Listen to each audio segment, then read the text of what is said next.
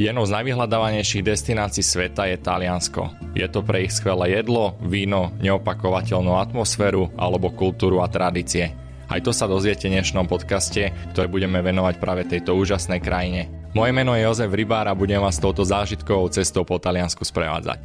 Dnes tu sedíme s mojou kolegyňou Tamarou Bogdaňovou, tým líderkou cestovnej kancelárie Pelikan pre dovolenky. Tami, ahoj. Ahojte. Dneska by sme sa chceli porozprávať o Taliansku a ty si v ňom bola, ak dobre si pamätám, čo si mi povedala 7 krát, že? Áno, bola som už párkrát. A kde sa ti najviac páčilo? Mojou srdcovkou je Rím, takže určite Rím. A prečo je Rím tvoja srdcovka?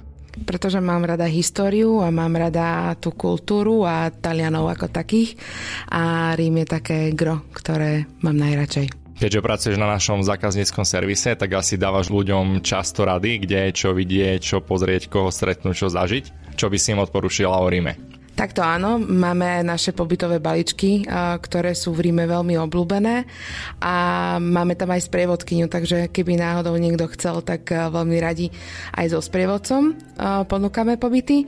A čo ľudia chcú vidieť je Vatikán, Koloseum, Forum Romanum a samozrejme tie ďalšie historické miesta, pamiatky, ako je Piazza Navona alebo Fontana di Trevi.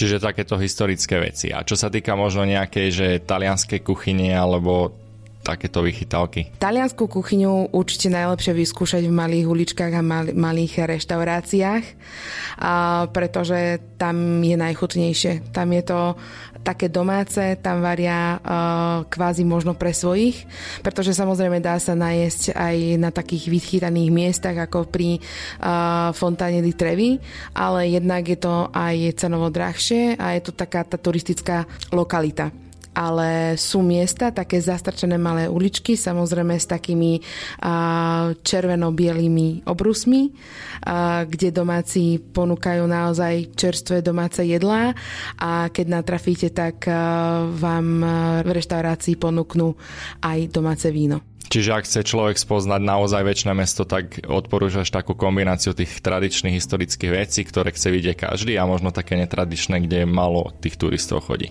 Áno, nebáť sa zablúdiť. Nebáť sa zablúdiť v Ríme. Čiže ak som to správne pochopil, prvýkrát si priletela do Ríma a následne si sa vrátila ešte 6 krát. Áno, najprv som prišla do Ríma, a strašne uchvatil. Bolo to veľmi krásne historické mesto a preto sme sa rozhodli aj rok na to navštíviť Taliansko, ale už teda inú časť. A ktorú? Bolo to troška nižšie. A leteli sme do Neapolu s tým, že mali sme tam celý týždeň na Neapol, ale v samotnom Neapole sme strávili iba deň a pol. Z akého dôvodu? Zdalo sa mi že v Neapole nie, že nie je čo vidieť, ale Neapol sa mi zdal taký mm, skôr pre tých domácich a tou kultúrou nie až tak obohatený. Ukričaný.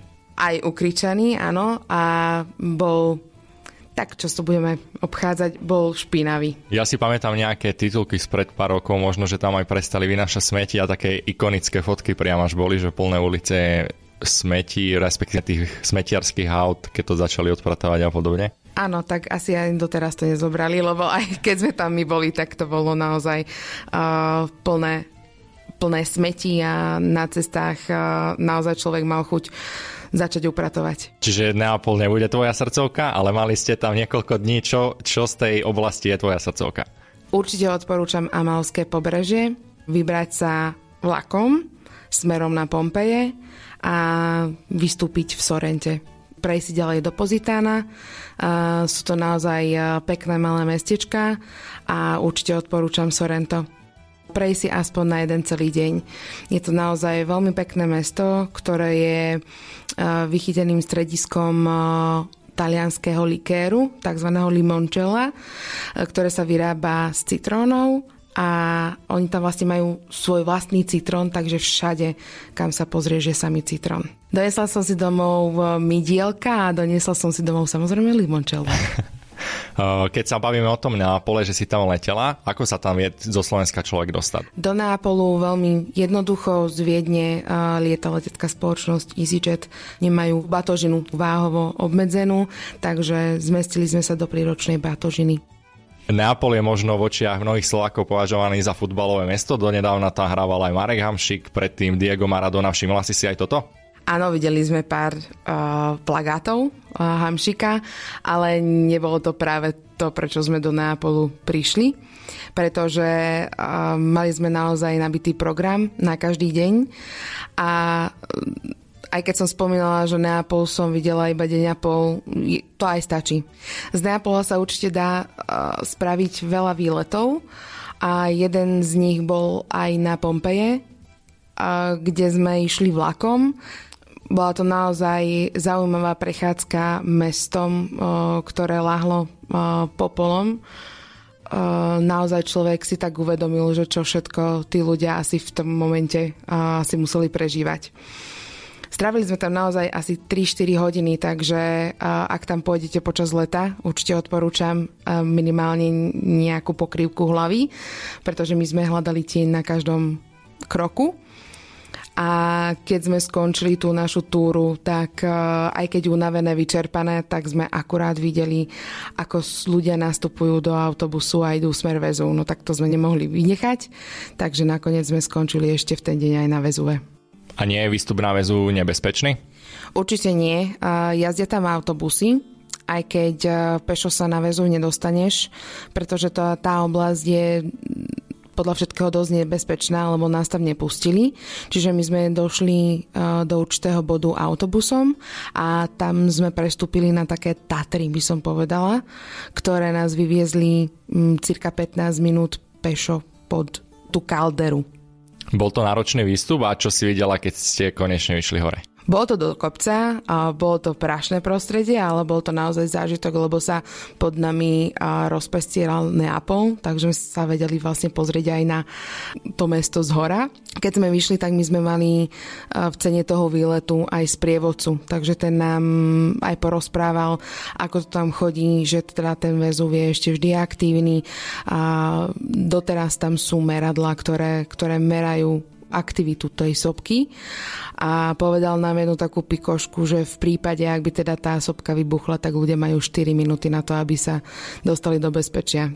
My by sme boli v tom momente asi prví. Možno taká pikoška, čo by som ešte dodala. Uh, veľa ľudí pozná, alebo teda najznámejšie pre nich sú Pompeje práve, ale domáci nám odporúčili, alebo určite povedali, že to by sme tiež nemali vynechať. Bolo mestečko Ercolánium, ktoré tiež zasiahol väzu, ale my sme ho žiaľ nestihli, ale čo sme sa aj pýtali ostatných eh, návštevníkov Erkolánia, tak povedali, že to bolo naozaj veľmi zaujímavé a možno tam bolo aj viac čo vidieť ako práve v Pompejach. Eh, v Pompejach sú vlastne len uličky, ktoré, ktoré sú kvázi prázdne, aj keď tam človek uh, vidí uh, nejaké pozostatky, či už uh, nejakých hrncov alebo teda nejakých miestností, ktoré sa zachovali, ale väčšie množstvo takýchto artefaktov je práve v tom Erkolániu.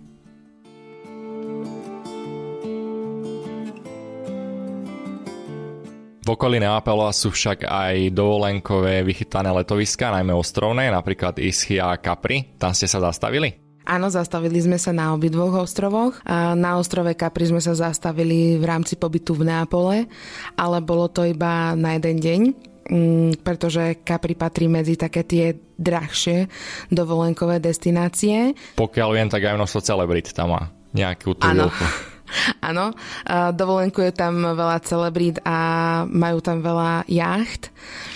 Hľadali sme Georgia Clooneyho, ale nenašli sme ho, takže asi uh, sme mali prísť neskôr. Uh, na Capri sa dostať veľmi ľahko, stačí prísť do prístavu a netreba vopred kupovať lístky, sú tam možnosti kúpiť lístok na trajekty a za 3 čtvrte hodinku ste na Capri. S tým, že na Capri môžete si spraviť eh, veľmi pekné výhliadkové plavby, ktoré organizujú miestne cestovné kancelárie, ktoré tam sú a sú tam také veľmi krásne azurové jaskyne, takže tie určite odporúčam si pozrieť. A keď prídete do prístavu v Capri. Môžete sa viacerými spôsobmi dostať e, na vrchol ostrova s tým, že my sme si zvolili spôsob e, zubačkou, čo bol naozaj zaujímavý zážitok. S tým, že sme si pozreli krásne augustové záhrady a sedačkovou lanovkou sme sa vyviezli na najvyšší vrch Capri a to bolo Monte Solaro. Na Capri bolo naozaj pekne, nechceli ste tam zostať dlhšie? Nie, mali sme to naplánované ako jednodňový výlet, aj keď uh, domáci nám spomínali, že mali sme tam zostať, pretože celebrity, ktoré tam majú svoje domy, tak vychádzajú až večer, keď odchádzajú posledné lode z uh, ostrova, ktorým sme vlastne odchádzali aj my. Čiže aby nikto nefotil a mali svoj pokoj. Presne tak. Keď sa možno pobavíme teraz o trošku cenovo dostupnejšej ischy, čo na, zaujalo na ne a ako dlho ste tam boli? Ischia bola destinácia, ktorú som navštívila už v rámci uh, ďalšej návštevy Talianska, s tým, že na Ischii sme strávili celý týždeň. Ischia je naozaj zaujímavý ostrov, uh, hlavne vyhľadávaný pre termálne pramene, ktoré tam sú. A veľa rezortov, respektíve veľa hotelov ponúka v rámci areálu aj uh, bazény práve s touto termálnou vodou. Nie je to veľký ostrov, ale je tam naozaj čo robiť celý týždeň, pretože na okolí uh, nájdete veľa aj teda pamiatok. Čo by som možno spomenula je hrad Aragonéze, ktorý je naozaj krásny, majestátny a týči sa uh, vlastne na pobreží uh, tohto ostrova a jazdia tam autobusy okolo celého ostrova, čiže jedným smerom doprava, druhým smerom doľava. Čiže dá sa to zvládnuť pomerne rýchlo a je tam čo robiť na ten týždeň, ako si povedala. Určite áno. My sme tu tiež e, vyšli na e, vrchol ostrova. V tomto prípade to bolo Monte Epomeo a odtiaľ bol zase nádherný výhľad na Capri a na väzu, takže naozaj ten e, výhľad stal za to. A v tomto prípade sme sa aj troška strátili, lebo sme vystúpili na inej zastávke, ako sme chceli.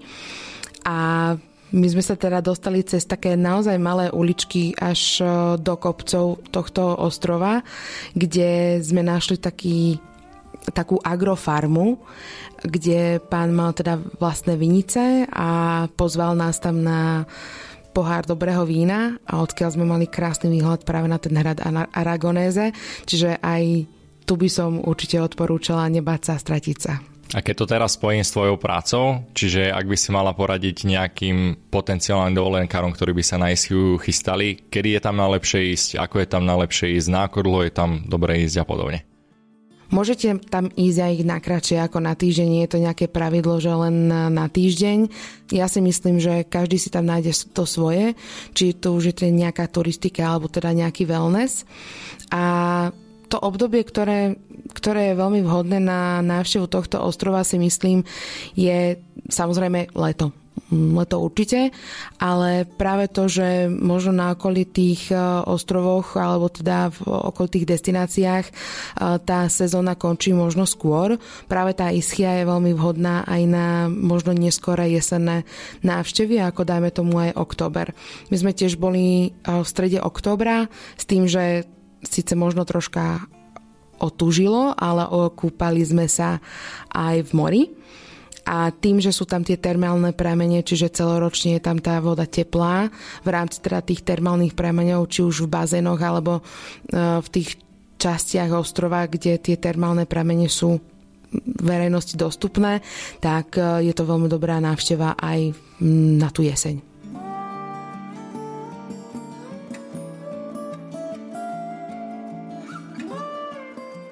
Naši klienti často obľúbujú aj tzv. city breaky. Ty si jeden vyskúšala, pokiaľ v Taliansku. Kde to bolo a ako tam bolo? Áno, taký kratší pobyt sme zvolili práve do Benátok, kde sme strávili 4 dní. A tie Benátky boli, alebo teda sú naozaj známe hlavne v období karnevalov, keď tam naozaj cestuje húfa turistov. My sme boli tak neskorú jar, kde už bolo cítiť viac tú vodu. Veľa ľudí sa ma pýtalo, že či, že či tam naozaj bol ten smrad, alebo že či, či sme necítili vlastne tie splášky, ktoré, ktoré tečú do tých kanálov. Áno, áno, ktoré vlastne tečú do tých kanálov. Ale mm, musím povedať, že áno, bolo to cítiť, ale nebolo to tak až príšerné, ako, ako si to niektorí možno predstavujú.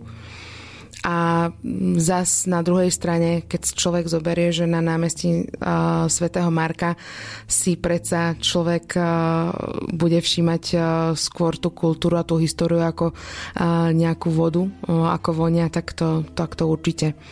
Určite odporúčam aj malé ostrovy, ktoré sú v blízkosti Benátok a to je Murano a Burano. A nevynechajte určite návštevu sklárstva e, v Murane, kde naozaj môžete vidieť, ako sa to sklo vyrába, aké krásne farebné e, predmety e, vedia tí domáci teda vyrobiť.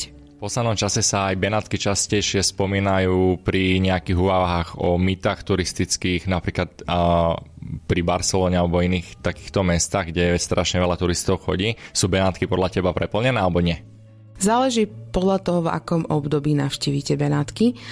Ja by som povedala, že ono najväčší nával tých turistov je určite v období toho karnevalu, takže tam tie ulice sú určite preplnené. My sme boli v apríli a myslím si, že mm, bolo to celkom znesiteľné množstvo turistov. Takže Zaujímavé je, že uh, napríklad v lete, čo som sa aj pýtala, tak uh, domáci spomínali, že nie je to až tak preplnené ako práve na začiatok toho roka, respektíve na tú jar a jeseň. Možno už kvôli tým teplotám, že v lete je tam naozaj veľmi teplo a aj tá voda uh, je viac cítiť, ale myslím si, že tá jara a jeseň sú úplne vhodné na návštevu Benátok. A odviezli si sa aj na gondole? Nie, uh, gondolu sme nevyskúšali, ale um, určite sme vyskúšali vaporeta. To sú vlastne dopravné prostriedky, ktoré využívajú priame na tých, uh, v tých Benátkach a tie nás poviezli po tých uh, uličkách. Spomínala si teda, že na Benátky ste mali 4 dní a ste ich plnohodnotne využili iba v tom meste, alebo ste ešte videli niečo iné? Okrem Benátok sme navštívili ešte Veronu, pretože sme mali Benátky prejdené celkom rýchlo a čo sme chceli, alebo teda čo sme od toho mesta očakávali, to sme aj videli. A nakoľko nám vystal ešte jeden deň, tak sme ho chceli využiť e, naozaj naplno. Takže asi e, hodinku autobusom sme sa previezli do malého mestička Verona. Pre všetkých známe práve e, románom Romeo a Julia od Shakespearea a chceli sme vedieť ten slávny balkón, ktorý tam je. A videli ste ho? Videli sme ho, tam bolo vidieť, že tých turistov naozaj láka táto pamiatka alebo táto vychytávka v rámci Verony, pretože stali sme v rade a stali sme asi pol hodinu, kým sme sa teda k tomu balkónu dostali. Zas na druhej strane Verona nie je len o tom balkóne, Takže keď sa človek poprechádzal po tých námestiach alebo potreba po tých uličkách, zistil, že je to naozaj krásne talianské mesto, typické, tými svojimi balkónmi a samozrejme vyvešané biele prádlo. A, a možno práve v tej Verone bolo cítiť to práve Taliansko. Teda znamená to práve Taliansko. Ako si to má človek predstaviť? Prečo sa do toho Talianska oplatí ísť? Pre mňa Taliansko je veľmi mm, špecifické práve tými o, úzkými krásnymi uličkami s balkónikmi a ešte keď máš v, v ruke nejaké dobré gelato o, a pred sebou nejakú dobrú kávu, tak si myslím, že dovolenka je to jak vyšitá.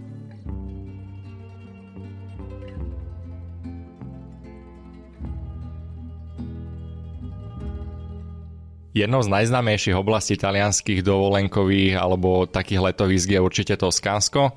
Tam si ty navštívila hneď niekoľko jeho metropol. Ktoré to boli?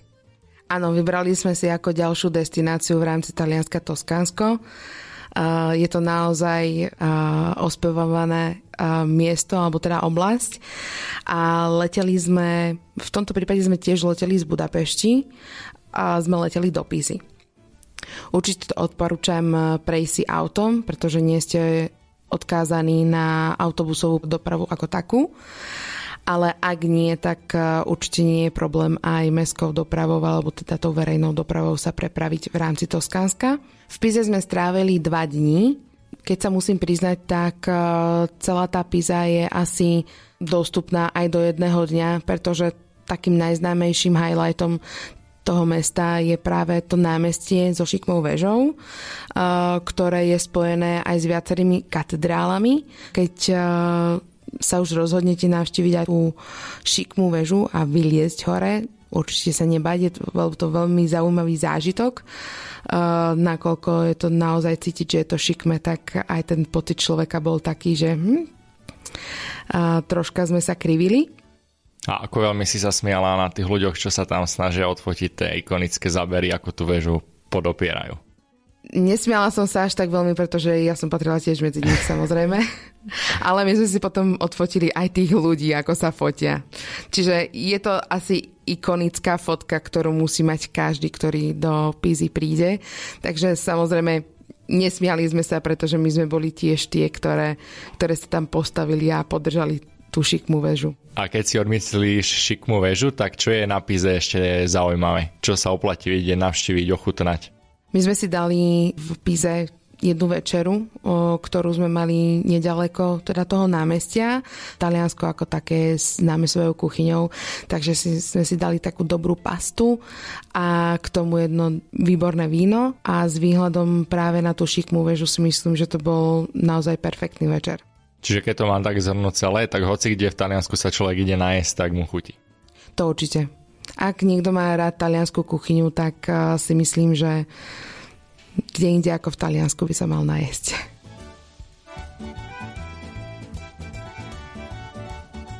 Vašou ďalšou zastávkou bolo po Pize čo? My sme išli potom autobusom z Pizy do Florencie, kde sme teda strávili teda už viac dní, pretože treba povedať, že Florencia je predsa len kolískou nejakej tej kultúry a umenia, a, takže sme si nechali dostatok času aj na toto mesto. Leto, alebo teda letná sezóna je vo Florencii veľmi vyhľadávaná, alebo teda bolo tam naozaj veľa ľudí. Čím je Florencia zaujímavá? Florencia je koliskou kultúry a umenia, takže určite nevynechať galériu alebo teda múzeum Uffizi. Čo sa oplatí vidieť v rámci Florencie určite námestie Michelangelo. Toto námestie má také zvláštne čaro, pretože keď tam prídete pri západe slnka, tak vidíte celú Florenciu za sprievodu hudby ktoré tam vyhráva cez domácich muzikantov s tým, že je tam možnosť si sadnúť, dať si pohár vína a užívať si tú náladu, tú atmosféru. Kam ste pokračovali z Florencie ďalej? Naša ďalšia zastávka v rámci Toskánska bola Siena. Uh, to sme vlastne mali iba taký jednodňový výlet uh, z Florencie a to sme išli vlakom. Siena bola naozaj malým, možno nie tak vyhľadávaným miestom turistov a my sme akurát vychytali takú oslavu, ktorú v Siene mali a to sú vlastne konské preteky a v rámci teda toho dňa každý kôň, ktorý mal svoj fanklub, prechádzal uličkami Sieny a na celé ulice tam spievali teda svoju tú áriu alebo teda svoju tie pochválne piesy na toho koňa. Samozrejme, kôň išiel prvý a fanúšikovia za ním. Čiže toto bol naozaj veľký zážitok a s tým, že v Siene je naozaj uh, také ikonické uh, navštíviť uh, námestie, kde práve tieto preteky ale prebiehajú. Tvojou poslednou zastávkou v rámci Toskánska bola Boloňa. Ochutnali ste aj bolonské špagety? To sa ma pýtal každý, tak v Boloni nie sú bolonské špagety. Sú to teda špagety pomodoro po správnosti, ale my sme si dali v tomto mestečku lazanie, ktoré si myslím, že boli asi moje najlepšie a v malých uličkách cez deň nájsť veľa Talianov, ktorí si sadnú k takému rýchlemu obedu, alebo teda by som povedala takému sneku a to je určite nevynechať prošuto, nejaké tie syry a k tomu nejakú brusketu. Aká je Boloňa? Boloňa je tiež veľmi pekné mesto, uh, také malé, uh, bohužiaľ vychytali sme ho v čase sviatku medzinárodného, takže uh, bolo naozaj veľa miesta veľa atrakcií zatvorených, ale čo, čo sa nám naozaj veľmi páčilo, bolo, keď sme si večer vyšli na večeru a na námestí na bielom plátne hrali čierno-biele talianské filmy. Ľudia si tam vlastne posadali a opreli sa vlastne jeden od druhého a to bol naozaj veľmi zážitok uh, taký, taký naozaj talianský. Počúvaš taliančinu, uh, popíjaš čo iné ako víno a užívaš si vlastne ten večer. A aký film vysielali? Neviem, či to nebolo uh, La Dolce Vita. Čiže aj tu vidieť to, že možno nie je dôležité prejsť si v rámci mesta najviac atrakcií, ale užiť si vlastne tú atmosféru a ten čas, ktorý akurát trávite, či už vlastne pri tej večeri alebo pri pozeraní čierno-bieleho talianského filmu.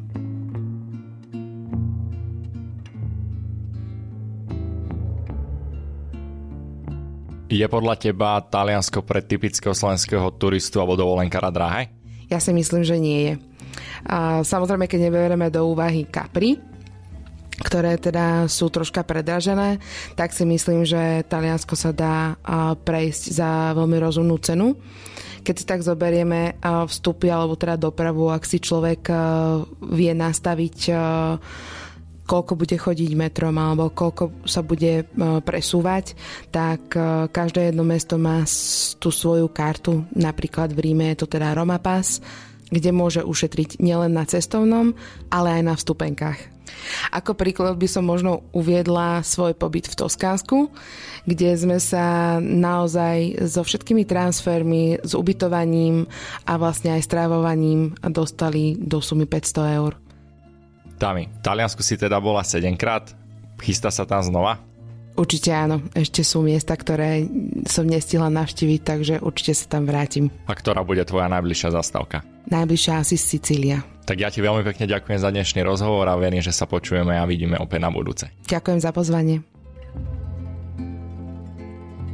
Ďakujeme, že ste si s nami vypočuli ďalší diel nášho podcastu Pelikast, čiže podcastu cestovnej kancelárie Pelikán, ktorý nájdete na našom kontentovom webe pelipecky.sk v samostatnej sekcii alebo na všetkých dostupných podcastových mobilných aplikáciách.